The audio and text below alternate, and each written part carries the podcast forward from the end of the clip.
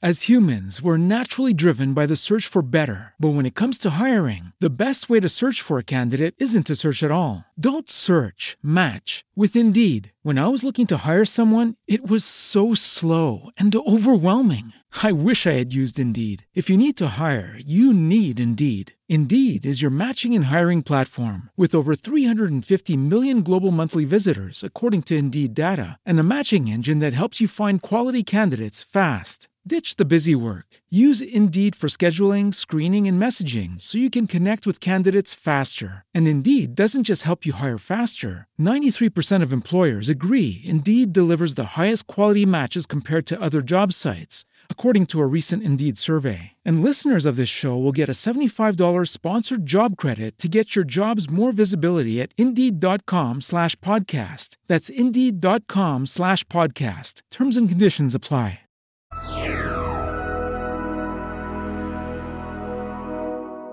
Benvenuti, bentrovati a Sky TG24 Economia, 45 minuti insieme per parlare dei principali temi economici di giornata. Breve recap sulle notizie economiche con maggior impatto sulla nostra economia. Andiamo subito a Bali con eh, la nostra Presidente del Consiglio Meloni che dice, eh, ha parlato di tante cose, ma per quanto riguarda la questione economica, sull'energia dice la crisi non è stata figlia della guerra, ma di scelte sbagliate fatte in passato. Poi c'è la BCE, la Banca Centrale Europea, che parla di rischi di stabilità finanziaria e di una recessione più probabile e c'è Visco, che è il governatore della Banca Centrale eh, Italiana, di Banca Italia. Dal 2021 l'incremento dell'inflazione è stato continuo. Ehm, intanto, guardando ai mercati, calo della produzione industriale, petrolio eh, sta andando a 92 dollari, il, eh, il Brent, il WTI a 84. Il governo accelera sulla manovra, eh, l'impegno che ci siamo presi è di convocare un Consiglio dei Ministri lunedì per approvare la manovra. Dobbiamo fare presto. Sono le parole del Ministro dell'Economia, Giorgetti, eh, interpellato anche lui a margine del eh, G20. Ha parlato di questioni economiche anche Salvini, o comunque diciamo inerenti all'economia, perché ha detto in questa manovra ci sarà la riattivazione della società che dovrà portare a termine il ponte di Messina, ha parlato anche di super bonus, la questione che ci preoccupa di più è quella dei crediti. Eh, su questo è intervenuto anche il vice ministro Leo che ha comunque proposto un modo per sbloccarli. Landini si dice contrario aumenti, all'aumento al limite dei contanti, condoni e flat tax. E sulle pensioni, per finire, quota 41 senza tetto d'età, aprire al confronto, dice il leader della CGL. Noi oggi però ci, compre- ci occuperemo in modo particolare di COP27 che si avvia verso la chiusura, cercheremo di fare un po' eh, il punto della situazione e vedere diciamo, quanto le decisioni che diciamo, vengono prese in giro per il mondo e spesso studiate lì a COP27 possono avere un impatto sulla nostra economia e nello specifico sulla nostra industria. Lo faremo con il, con il Vice Ministro alle imprese e al Made in Italy, Valentino Valentini. Ben trovato. Grazie, buon pomeriggio con la, vicepres- la, vicepresidente del Movimento 5 Stelle Alessandra Todde che torna nel nostro studio di Roma, ben trovata. Buonasera, grazie. Ricordiamo anche lei nello stesso ruolo sempre allo sviluppo economico, eh, il Ministero è sempre lo stesso, il, l'acronimo è cambiato. Ah, a proposito Valentini, se prima era il Mise, questo eh, uh, IMIT va bene? Imit. Imit no, perché siamo contrari alle contraffazioni. E Mimit. quindi IMI senza il T, ok. Beh, Mimit. Mimit, farò fatica, cioè, dovrete avere un po' di pazienza. Vicepresidente di Confindustria Maurizio Marchesini, grazie di essere con noi. Buon pomeriggio a lei e a tutti i telespettatori. E eh, da Sharm el Sheikh in uh, Egitto, e quindi a seguire COP27, il, l'amministratore delegato di Acqua Novara e presidente dell'Agenzia per il trasporto pubblico locale del bacino delle città metropolitane di Milano, Monza, Brianza, Lodi e Pavia. Daniele Barbone, ben trovato. Buonasera a voi tutti. Allora, partiamo come detto da COP27, lo facciamo dal nostro inviato là in Egitto, Alberto Giuffre. Alberto, la domanda che ti faccio, eh, diciamo, come è successo eh, anche a eh, Glasgow l'anno passato, era la COP26, c'è, c'è, stato il rischio a Glasgow, poi non è stato così, di un nulla di fatto, quello che Greta Thunberg aveva detto un inutile bla bla bla. Ora ti chiedo, che possibilità abbiamo, possiamo sperare di raggiungere, magari anche all'ultimo minuto, come spesso capita in queste occasioni, qualche accordo significativo lì a Sharm? Sì, allora, eh, Partiamo dal dire che una COP non dovrebbe essere giudicata come eh, una partita di calcio, un uh, successo, una sconfitta, ma è una macchina complessa che procede con eh, lenti passi avanti. I passi avanti in questo caso qui a Sharm riguardano soprattutto una questione che si chiama loss and damage, cioè i rimborsi da dare ai paesi più vulnerabili per i danni che hanno subito a causa di una crisi climatica che non hanno contribuito a, a, creare. Su questo punto le posizioni sono molto distanti a livello negoziale perché abbiamo da una parte un eh, blocco di paesi che si chiama G77, comprende in realtà più di 130 paesi ed è capeggiato dalla Cina, che chiede l'istituzione di una struttura finanziaria che nel giro di due anni faccia arrivare loro questi eh, soldi. È una posizione che però non viene accettata da altri paesi, ad esempio all'interno dell'Unione Europea c'è eh, molta divisione su questo punto, alcuni paesi preferiscono invece un insieme di soluzioni e non una struttura eh, finanziaria vera e propria. Il G7 a guida tedesca ha proposto ad esempio una, uno strumento che si chiama Global Shield, una sorta di fondo assicurativo che eh, dovrebbe in qualche modo aiutare questi paesi a, a ricevere eh, i soldi. Eh, c'è da dire che quanto accaduto a Bali e quindi eh, nel G20 l'incontro tra il Presidente degli Stati Uniti Biden e il Presidente cinese Xi Jinping potrebbe avere un effetto positivo anche qui a Sharm el Sheikh perché eh, Stati Uniti e Cina sono tornati a parlarsi, anche eh, Kerry avrebbe fatto l'altro, eh, l'altro, ieri una cena con il, il suo omologo eh, cinese, quindi questo potrebbe portare a piccoli passi avanti che però adesso è difficile individuare quali potrebbero essere. Sicuramente già il fatto di mettere in agenda la questione del eh, certo. loss and damage viene considerato come un grande passo avanti perché non era mai accaduto di fatto in un negoziato per il clima. Grazie Alberto. Allora rimaniamo in Egitto perché siamo collegati sempre da là anche con eh, Daniele Barbone. Bar- eh, Barbone, c'è un obiettivo minimo che deve essere raggiunto a COP27 per non doverla considerare un fallimento?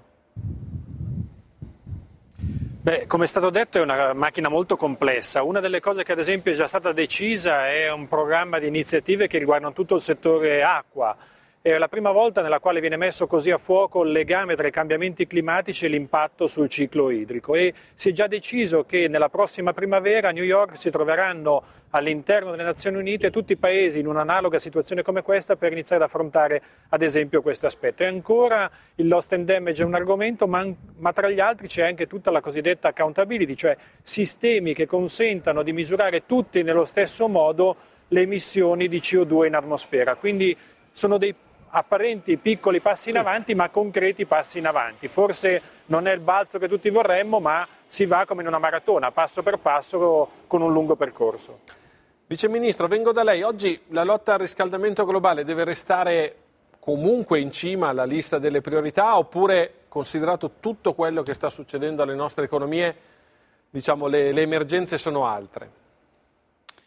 Un conto sono le emergenze, un conto sono i problemi di fondo. La lotta al riscaldamento globale è e rimane eh, un obiettivo comune a tutti i paesi. Come ha detto bene nel servizio, non dobbiamo misurare eh, oggi o domani. In definitiva noi stiamo negoziando la Convenzione quadro dal 92, siamo passati a Kyoto, a Copenaghen, a Parigi nel 2015 sono stati assunti alcuni impegni. Evidentemente però in queste condizioni la guerra soprattutto sì. ha costituito, e la pandemia prima, hanno costituito due elementi che hanno influito sulla capacità e la volontà eh, diciamo, eh, di raggiungere gli obiettivi che ci siamo prefissati. Dico la pandemia perché durante la pandemia eh, sono stati dismessi tutti gli investimenti che erano stati fatti nel settore energetico tradizionale pensando che in realtà eravamo già in una fase di transizione e quando è ripartita l'economia ci siamo trovati quindi con dei costi elevatissimi. A questo si è aggiunta la guerra che per quanto riguarda soprattutto oltre ad aver provocato un aumento dei costi in termini generali e mi riferisco qui soltanto all'energia anche perché e apro una parentesi poi la chiudo, quando si parla di riscaldamento globale si pensa sostanzialmente al riscaldamento, a, a, all'inquinamento provocato al CO2 immesso nell'aria provocato dal riscaldamento barra raffreddamento eh, di quanto riguarda il nostro sistema. Secondo alcuni schemi mh, questo rappresenta soltanto il 7% eh, del CO2 totale eh, immesso, che sono 52 miliardi eh, di tonnellate all'anno per altri 40 miliardi, comunque mettiamo una, una cinquantina di tonnellate. La parte maggiore, il 31%, è caratterizzato da cemento, acciaio, eh, dalle attività produttive. Una parte, altrettanto tipo un 30% dalla produzione di elettricità e un altro 20% dalle attività agricole. Quindi quello che voglio dire è che comunque l'aspetto di emissioni di CO2 è un aspetto che riguarda tutta la nostra attività come società industrializzata. Veniamo adesso a quello che ci eh, riguarda di più. Sia breve, Vice Ministro, Dice, altrimenti finisce la puntata. Costi dell'energia aumentati, costi dell'energia che sono aumentati. No, ma serve perché No, ma lei ha ragionissima, però diciamo, essendo un, un giro allora, tavolo con quattro... Eh, rimane un obiettivo Le lascio il tempo di finire, però la, la invito a finire brevemente. Vado alla prego. conclusione. Rimane un obiettivo sostanziale. È evidente che in questo momento cercare di compenetrare la, la sostenibilità dal punto di vista eh, ambientale con quella dal punto di vista economico e sociale ha visto un rallentamento nel mondo occidentale in generale che però eh, io credo sarà eh, sicuramente recuperato probabilmente eh, nei prossimi anni, prossimi due anni, quando diciamo questa fase sarà superata. Certo, diciamo, ci sarà il tempo per recuperare, eventualmente dovessimo aver perso un po' di tempo adesso. Todde, vengo da lei, ma intanto, diciamo, continuando questa pars eh, diciamo, destruens, una conferenza sul clima che si svolge senza la presenza di Cina, India, anche Russia, non rischia di essere già in partenza condannata quasi all'irrilevanza? Infatti c'è il tema di cui si è accennato prima, il tema dell'accountability, che è un tema fondamentale, nel senso che ovviamente questi paesi sono dei grandissimi produttori di CO2, quindi impattano in maniera importante il, eh, il tema del riscaldamento globale e infatti eh, uno dei temi anche europei importanti che impatta eh, anche tutte le nostre filiere produttive, la modalità in cui noi produrremo per il futuro è studiare, lo sta facendo l'Unione Europea, una sorta di eh, eh, carbon adjustment mechanism che serve proprio per confrontare, io, io, dico sempre, mele con mele, nel senso che se noi produciamo in Europa dei beni eh, o abbiamo dei sistemi produttivi che chiaramente devono temperare eh, il, i limiti di CO2 e vanno verso una gestione sempre più importante del, eh, delle emissioni delle CO2, della, della CO2, ovviamente eh, non sono gli stessi beni e processi produttivi che si possono comparare rispetto a paesi che invece seguono regole diverse. E quindi in questo senso confrontarsi è importante proprio perché da una parte noi dobbiamo difendere quelle che sono le nostre filiere produttive, allo stesso tempo quindi anche la competitività da questo punto di vista, però allo stesso tempo dobbiamo fare in modo che grandi potenze esportatrici, quali sono la Cina e l'India, vengano spinte anche verso processi che sono sempre più virtuosi. In questo momento ovviamente stanno seguendo questo tema in maniera eh, anche direi marginale. Quello che però importa è che questo processo è reversibile, il cambiamento climatico è un a me ha colpito moltissimo il fatto che Al Gore, il, l'ex vicepresidente eh, degli Stati Uniti, abbia eh, esordito nel suo discorso citando proprio come esempio di cambiamento climatico la secca del Po. Quindi il nostro paese è comunque un paese impattato e chiaramente con questo noi dovremo fare i conti anche quando pensiamo alle politiche industriali, anche quando pensiamo a come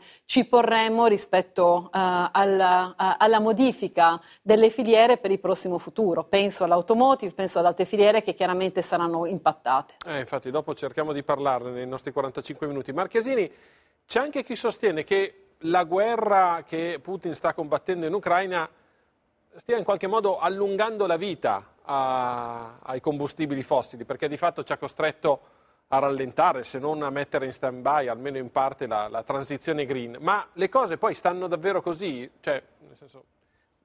Ma diciamo che intanto eh, i costi dell'energia erano già aumentati prima della guerra. Certamente la guerra ci ha messo, li ha fatti in qualche maniera esplodere e non ci fa vedere una prospettiva a breve di un abbassamento dei costi, mi riferisco soprattutto al gas. Dopodiché le soluzioni non sono mai una sola, sono sempre molteplici. Le soluzioni sono anche spingere ulteriormente sulle energie rinnovabili, sono certamente rifare anche, eh, ricominciare a estrarre quella parte di gas che abbiamo ancora nelle nostre coste, senza pensare che ci sia una soluzione sola che risolve il problema per tutti. Sono un mix di soluzioni alcune temporanee e altre invece che devono essere in qualche modo strutturali. Ah, Presidente, rimango con lei perché a proposito di transizione c'è un tema, quello degli imballaggi, che fra l'altro è il suo settore, sta animando la discussione a livello europeo, preoccupando, immagino, non poco eh, quello che appunto è uno dei più importanti settori industriali del nostro Paese. Abbiamo diciamo, una scheda di Simone Spina per fare il riassunto della questione. Non è semplice, ma come sempre Simone è stato molto chiaro e riusciremo tutti a capire di cosa stiamo parlando e poi dopo ne parliamo assieme. Simone Spina. Riuso contro riciclo non è una questione di parole ma di ambiente e denari che si è aperta con la proposta europea di nuove regole che premierebbero per esempio il vuoto a rendere a scapito della trasformazione di una bottiglia d'acqua in un flacone per detersivi. Le norme che saranno presentate a Bruxelles a fine mese e che non sono definitive puntano a ridurre i rifiuti da imballaggio, prevedendo che nei prossimi anni diminuisca la quantità di plastica riciclata. Nel mirino una vasta tipologia di confezioni, da quelle per gli elettrodomestici a quelle per i medicinali, passando dagli alimenti.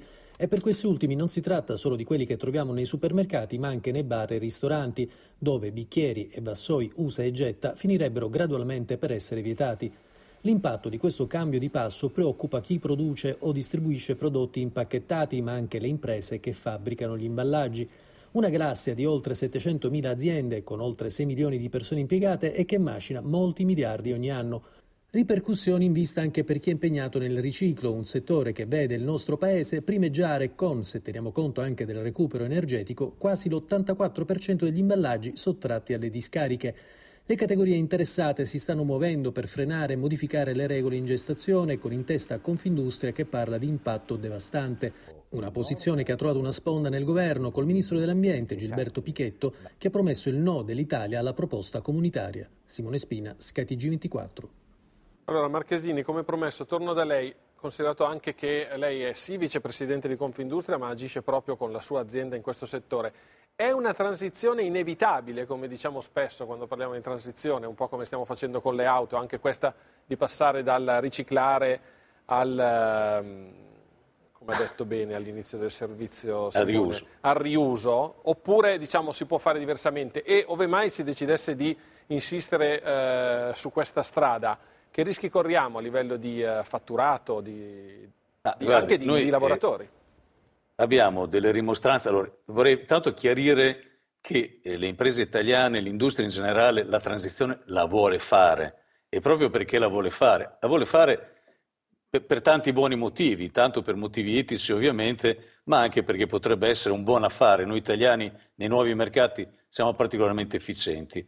Su questo eh, regolamento, non è una direttiva, è un regolamento che sta nascendo in Europa, abbiamo molte obiezioni di metodo e di sostanza. Intanto di metodo perché il regolamento non prevede quell'ampia discussione che invece è normale in Europa e non prevede anche gli adattamenti nazionali. Quindi è un prendere e lasciare. Soprattutto Poi... nella sostanza. Cioè, eh, privilegiare è un po' quello che succede e sta succedendo nell'automotive.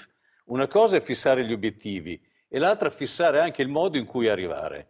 Privilegiare il riuso è un concetto estremamente bucolico che però rischia di non essere eh, efficace. E l'idea che hanno in mente in questo momento i legislatori europei, i regolatori europei, è quella del farm to fork, filiera cortissima e insomma, per fare un esempio, io sono vecchio abbastanza per ricordare che mia nonna mi mandava dal lattaio col pentolino. Ecco, questa è l'idea che si ha in testa. Attenzione, che un'idea di questo genere rischia di mettere fuori campo non tanto i produttori di imballaggio o i produttori di macchine come siamo noi, ma di mettere fuori campo tutta la grande filiera agroalimentare che non potrà più eh, esportare, ad esempio, non potrà più confezionare come faceva prima. Il ricircolo, invece, dove noi italiani siamo particolarmente bravi, abbiamo raggiunto gli certo. obiettivi certo. europei nove anni prima addirittura, il ricircolo permette tutte queste cose, non solo, ma potenzia anche alcune allora, industrie e fa avanzare la ricerca e sviluppo. Mi faccio andare allora dal Vice Ministro. Vice Ministro, ci sono ancora i margini per evitare che questo nuovo regolamento entri in vigore? o a questo punto ci dobbiamo solo accontentare di limitare in qualche modo i danni? Guardi, eh, noi dobbiamo assolutamente cercare di fare quello che è appena stato detto, soprattutto mettendo in evidenza eh, che oltre l'Italia anche la Spagna è, un paese avanzato in questo sistema, che occorre misurare l'efficacia tra riuso e eh, riciclo e vedere quale, due, quale, dei due sistemi sono migliori. Eh, siamo in una fase avanzata, ma penso si possa ancora intervenire. Sicuramente l'Italia, eh, insieme alla Spagna e ad altri paesi, farà valere le, le, sue posizioni proprio per tutte le ragioni che sono appena state illustrate. E eh, non siamo d'accordo con l'uso della, del regolamento piuttosto che la direttiva, che ci impone il come, il quando e il modo e che non consente quindi di né una transizione eh, graduale né consente neppure di prendere in considerazione dei modelli produttivi che stanno funzionando dal punto di vista ambientale, che consentono filiere, filiere più lunghe, perché la filiera corta è una bella cosa, ma in un momento come questo, in un momento nel quale stiamo vedendo una serie di impatti che non ci aspettavamo, non credo sia il momento nel quale possiamo metterci lì e imporre un ulteriore cambio e noi stessi definire quelle che saranno le filiere perché non sappiamo quelle che saranno ancora. Per cui in ogni sede ci batteremo, non sono in grado di dirle se siamo ancora a tempo di frenare, ma sicuramente faremo sentire la nostra la voce che non c'è. è una voce irresponsabile, assolutamente sì, siamo pienamente d'accordo. Todd, questo cambio di rotta dell'Unione Europea rischia secondo lei di pregiudicare anche i progressi che il nostro Paese ha fatto e che stiamo vedendo anche in queste grafiche sul fronte dell'economia circolare? Ma intanto il nostro è un paese, lo ricordava il vicepresidente Marchesini prima, che è assolutamente virtuoso nel, nel riciclo e c'è un'economia del riciclo che è assolutamente portante per il nostro paese che chiaramente va difesa. Ci sono dei temi di questo regolamento eh, che sicuramente non vanno nella giusta direzione. Faccio l'esempio, esempio, del, faccio l'esempio dell'utilizzo della plastica riciclata. Eh, il riuso eh, in, implica il fatto di dover utilizzare le bottiglie di un certo tipo di peso, adesso si sta andando verso bottiglie di plastica riciclata che sono molto più leggere, quindi assolutamente si cambierebbe proprio il, eh, il tipo di, eh, il tipo di di, eh, certo. eh, il tipo di impatto. Tra l'altro ci sono eh, industrie che hanno fatto anche notevoli investimenti a regole fatte rispetto ai macchinari, rispetto proprio ai cicli produttivi, quindi c'è un impatto economico sostanziale. Bisogna ricordare che eh, l'Unione Europea ha voluto fare questo tipo di regolamento perché nel 2021 il, eh, il, l'impatto del, eh, del riciclo è aumentato, del, del, de, degli, degli, imballaggi è, è aumentato, aumentato del 19%, quindi c'è comunque un problema effettivo. Quello che secondo me il nostro governo dovrebbe evitare è un muro contro muro con Bruxelles. Noi abbiamo un'industria da proteggere sì, e sì. un circolo si virtuoso che si chiaramente... Si può incentivare il, eh, il, riuso senza buttare via del tutto il riciclo. Esattamente, bisogna trovare in, in questo caso sicuramente un giusto compromesso. Barbone, sì. ma tra... posso, posso permettermi? Prego. Bisogna fare un po' di analisi di impatto, cosa che non è stata fatta. E questo è l'altro elemento esatto. che si lascia molto perplessi. E ricordiamoci che nel riuso si consuma anche tanta acqua, che è un bene assolutamente essenziale, forse allora, ancora più raro che non l'energia. Quindi attenzione, bisogna fare analisi di impatto. Perché nel riuso e soprattutto va, va, un'analisi, pulito, un'analisi diciamo, come ricordava il vicepresidente Marchesini, che sia complessiva, quindi che tenga conto di tutte, di tutte le variabili. Eh, ripeto, anche perché eh, se noi per esempio andiamo a considerare il tipo di eh, impatto economico che ha avuto l'industria del riciclo nel nostro paese, stiamo parlando di più di un miliardo e mezzo. E soprattutto per esempio se parliamo di risparmio energetico stiamo parlando di 27 terawattora risparmiati, quindi c'è anche un impatto ambientale fortissimo che noi siamo riusciti ad avere evitando l'incenerimento e riutilizzando i materiali. Questo va fatto ovviamente pesare nelle giuste sedi. Barboni, vengo da lei, ma tra riutilizzo e riciclo, alla fine che cos'è? Le chiedo proprio più green, sempre ammesso che si possa fare una, una gerarchia, una gradatoria.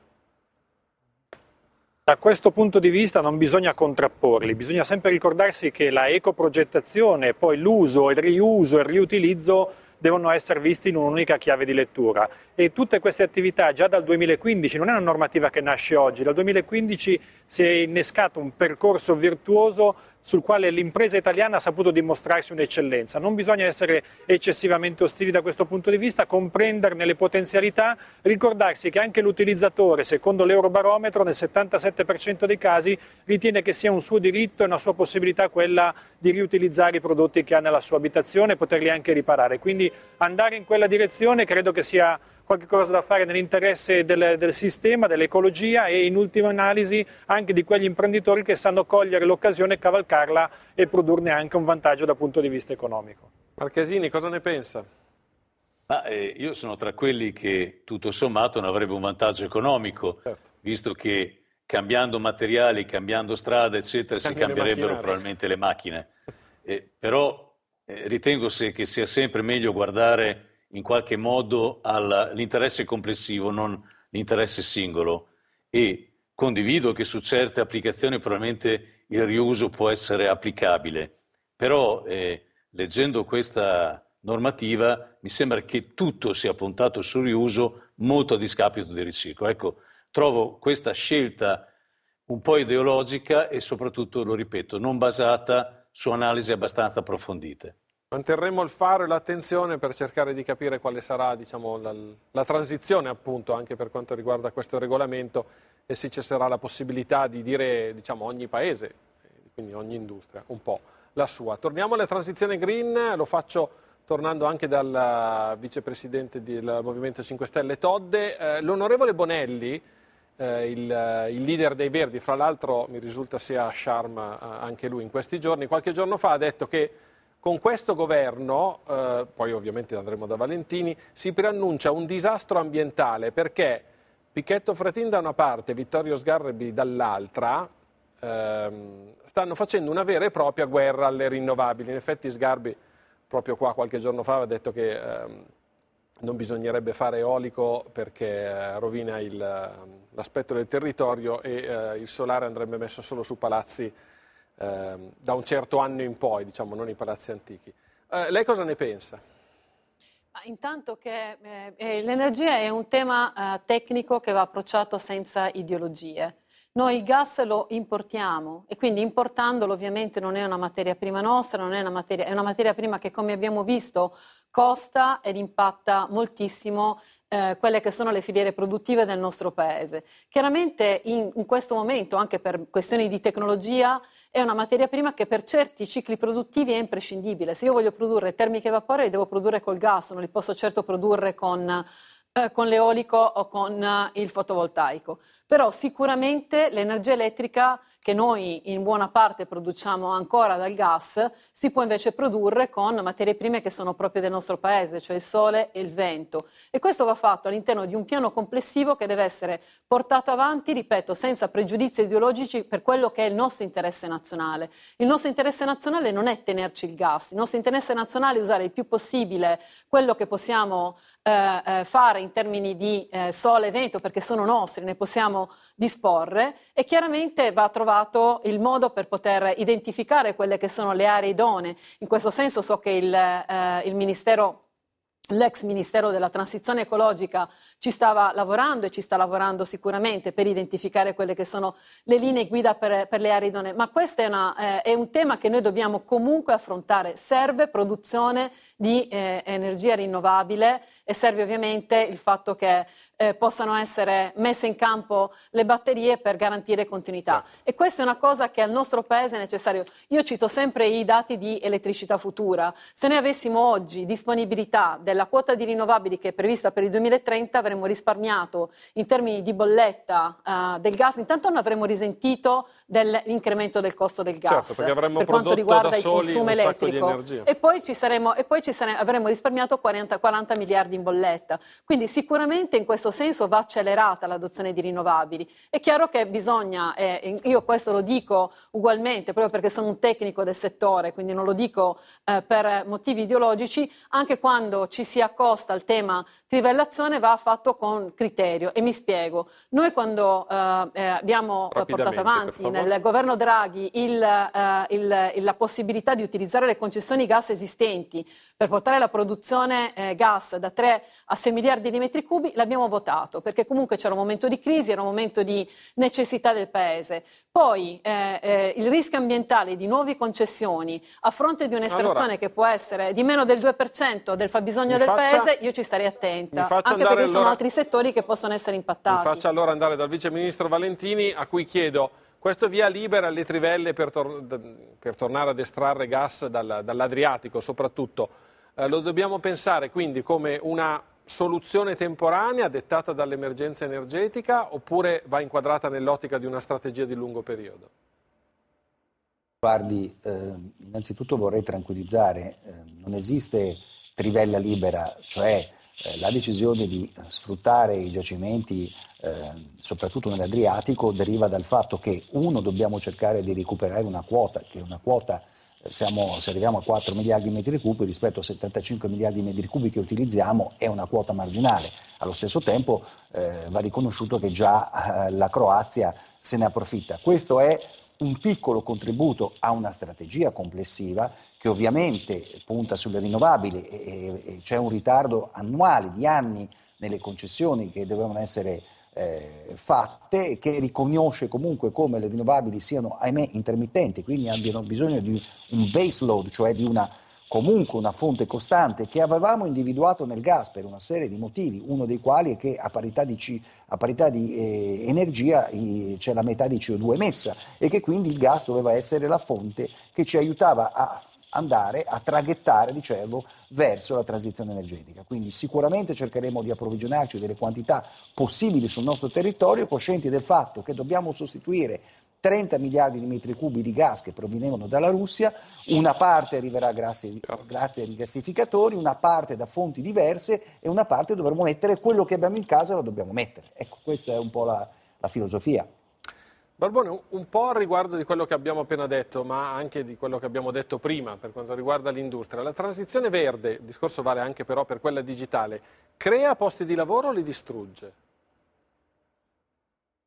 Beh, secondo tutti gli studi è un'evoluzione che porta alla riconversione di tanti posti di lavoro e all'individuazione di nuove professionalità. Oggi c'è stato proprio qua alla COP una sessione nella quale si parlava delle necessità di nuove professionalità. Noi abbiamo bisogno di far crescere nuove professionalità perché oggi mancano sul mercato, lo dicevano rappresentanti anche di paesi come la Germania e questo ci dà un messaggio molto chiaro che riguarda anche le prospettive per eh, le nuove generazioni. Quindi dobbiamo anche far presente che queste sono delle possibilità che vanno colte e probabilmente danno delle possibilità anche nuove rispetto a quelle dalle quali proveniamo.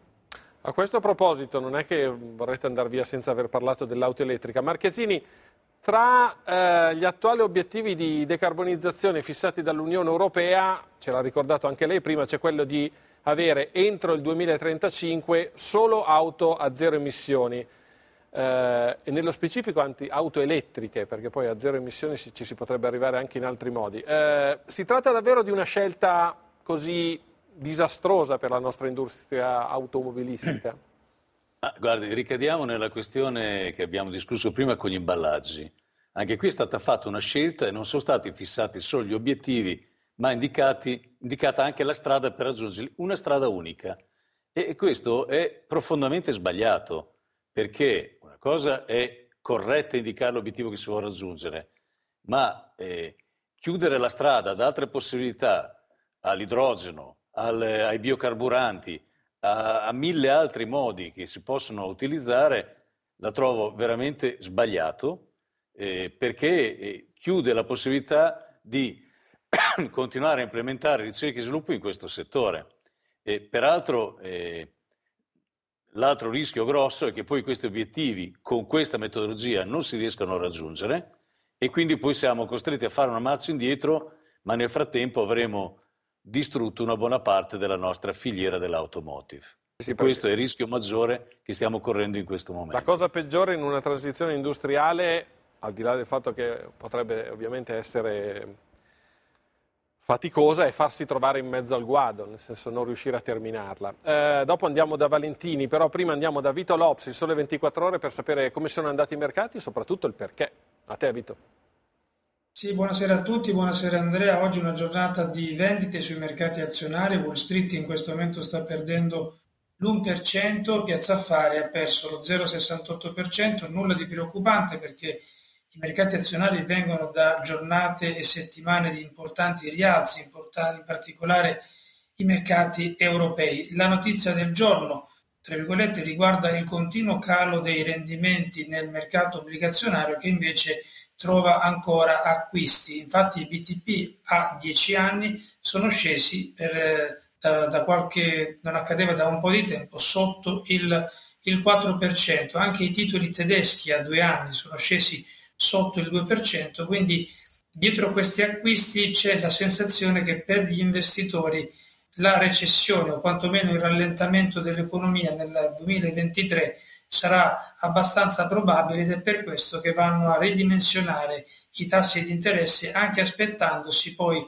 un rallentamento dell'inflazione che comunque negli ultimi dati, oggi è uscito anche il dato in, in, in, Gran Bretagna e altri dati in Europa, continua a essere davvero molto molto alta ai massimi da 40 anni. Però ci si aspetta un rallentamento della stessa nel 2023 e questa è la scommessa in questo momento dei mercati finanziari. Te la linea.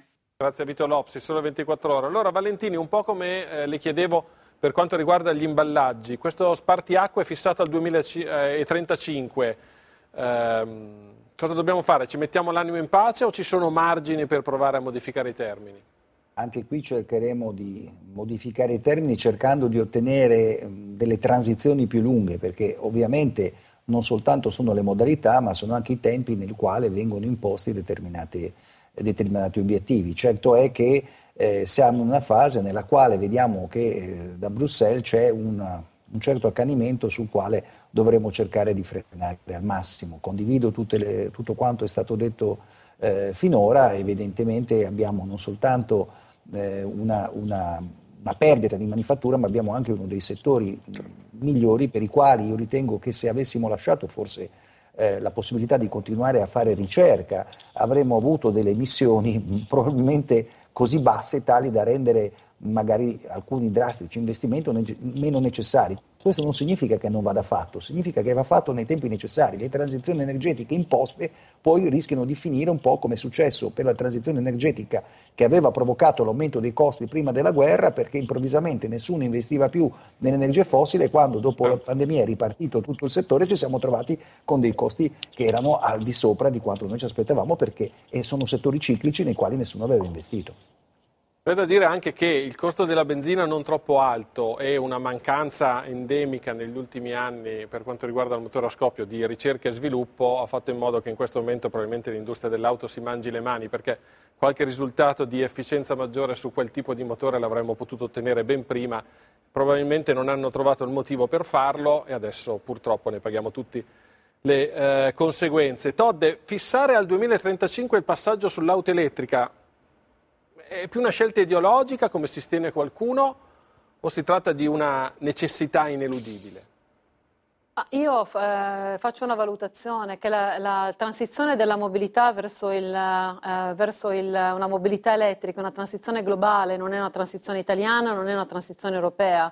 Io penso per esempio a Volkswagen Group che ha investito 75 miliardi per l'auto elettrica, stanno facendo degli investimenti sostanziali tutti i grossi gruppi automobilistici, quindi il punto è che sicuramente anche la nostra filiera si deve trasformare da questo punto di vista e deve andare eh, a seguire quello, quello, che è un trend, ripeto, non italiano, non europeo, Mondiale, ma certo. globale. Detto questo, ovviamente va eh, fatto senza ideologie, va fatto pensando anche alla, a, salvaguard- a salvaguardare quella che è una filiera importantissima nel nostro paese paese, ma ripeto, ricordiamo che servono molti meno lavoratori fatta, per mettere in piedi essere, deve essere, fatta perché, deve essere fatta perché è il trend globale che sta spingendo questo tipo di, questo tipo di transizione. Detto questo, il, eh, quello che è importante è che noi dobbiamo, lo ripeto, investire in nuova politica industriale. Non dobbiamo fare come gli struzzi che per cercare di salvaguardare un'importantissima filiera non investono correttamente è in quelle che sono le nuove opportunità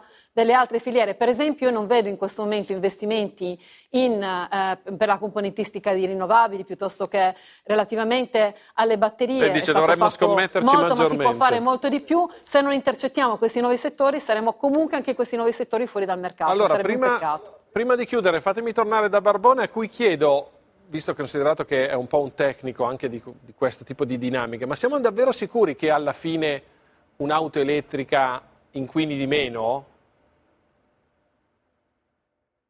È corretta la riflessione perché bisogna analizzare tutta la filiera e fare le cosiddette life cycle assessment, però io vorrei ricordarvi che dobbiamo farlo per un motivo fondamentale. Ieri il Presidente dell'Assemblea delle Nazioni Unite ci ha detto che i cambiamenti climatici di oggi sono i figli degli ultimi vent'anni. Le scelte che facciamo oggi avranno degli effetti positivi tra venti, quindi dobbiamo iniziare a muoverci perché c'è una necessità legata ai cambiamenti climatici che impattano qui ora, impatteranno anche domani, anche sul nostro territorio, quindi agire quanto mai necessario. Grazie a lei Daniele Barbone, come ringrazio il vice ministro Valentino Valentini, la vicepresidente del Movimento 5 Stelle Alessandra Todde e il vicepresidente di Confindustria Maurizio Marchesini. Grazie a tutti voi che ci avete seguito anche oggi, linea al telegiornale, noi ci vediamo domani alle 17.15 con Sky TG24 Economia.